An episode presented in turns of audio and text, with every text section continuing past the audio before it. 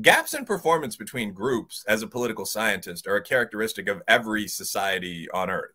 You know the flemings and the walloons in belgium and the different groups in nigeria some of which have iq scores 10 points above ours and some of which are still living a largely tribal existence in you know the wooded northlands of the country and so on. I mean there there are massive differences in performance among people of the same race and of different races in every country i can imagine around the world I mean, I'm thinking about the uh, what is it, pre-Bumi, the indigenous Malaysians, and then the Chinese in Malaysia. You know, the Indians there occupy a role between those two groups. And all these groups are, I suppose, racist toward each other, but the government includes representation from all of them. Racism is almost by definition not the reason for these performance gaps. So the idea that performance gaps are unusual is just wrong. It's a provincial American idea. I don't know any political scientist that takes it seriously. Some sociologists do. But leaving the academic squabbling aside, there are three explanations for why these gaps exist. One is what you could call critical theory, which is sort of the Kendi angelism, I just mentioned, but the idea is that some kind of prejudice, uh, generally racial prejudice on the domestic front, I guess you could argue class prejudice more broadly, is responsible. So Ibram Kendi basically says that all gaps in performance between any groups anywhere are due to racism. Um, it's hard for me to take this explanation seriously for the reasons that I've just given. If you if you look overseas at how people perform and so on, even in the USA, I mean, for example, Asians earn 30% more than whites do.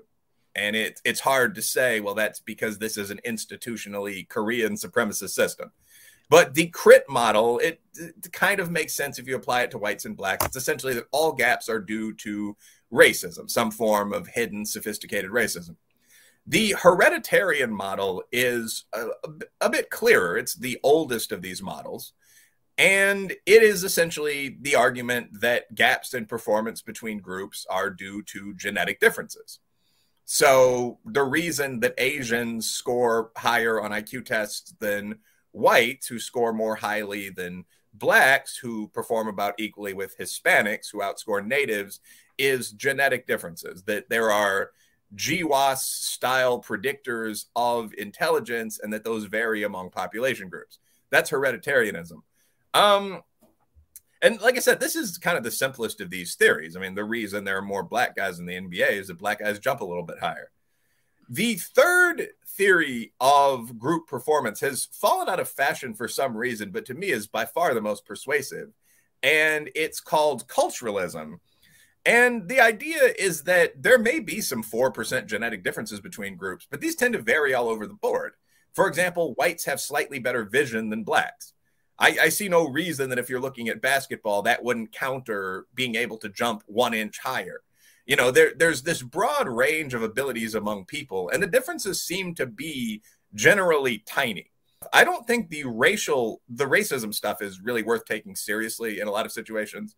I, I, I can't imagine that the reason East Indians outperform whites is that society displays some kind of subtle bias against whites and toward East Indians. But the culturalist perspective is simply that on average, in each group, there are differing percentages of people with different interests and abilities and levels of training as the result of a large number of different things. I mean, what the founder culture was. So, the founder culture for Black Americans came from the medieval level warrior societies of Central Africa. It was the iron using tribal city states that were defeated by the Ashanti and the Dahomey and that were shipped over here, basically. So that's that's the baseline. Some literacy, not much. Um, fighter cultures, generally the males were the people that came here. Then there's encounter culture, which is the group of people that you run into in your new space. And this is where we're going to get into black rednecks and white liberals seriously for a minute or two. Then there are kind of structural variables that don't have anything to do with racism. So I think something that really impacted the black community is that when we got to the north, we got to the north at almost exactly the same the same time northern mm-hmm. cities moved to the left and stopped kind of kicking the white trash out of the Irish and the Italians, if you will. So there there'd been brutal anti-crime policies for a long time in New York or Providence. Like paddy wagon is a term that has a genesis. And that stopped when black people got there. So, I mean, you saw black migrants arrive from the South with a culture that was at least on par with the Irish migrants.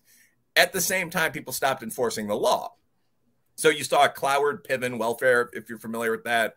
Checks started coming out early in the 1970s. You couldn't have a man in the house to receive what at the time was a, a, pretty good supplement of money. And so you saw black families collapse for this reason that had nothing to do with racism, nothing to do with genes.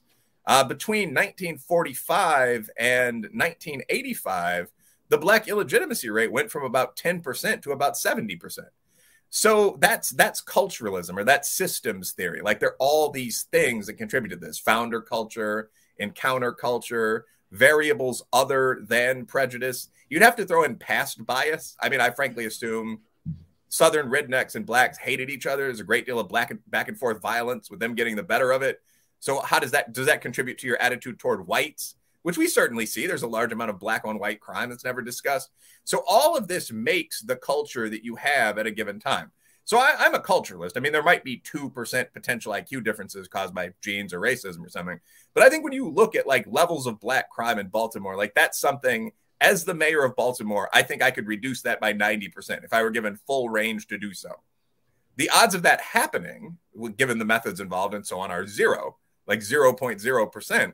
But I think that those cultural or systemic variables are pretty key. And kind of back on track, I mean, Black Rednecks is just Sowell explaining culturalism.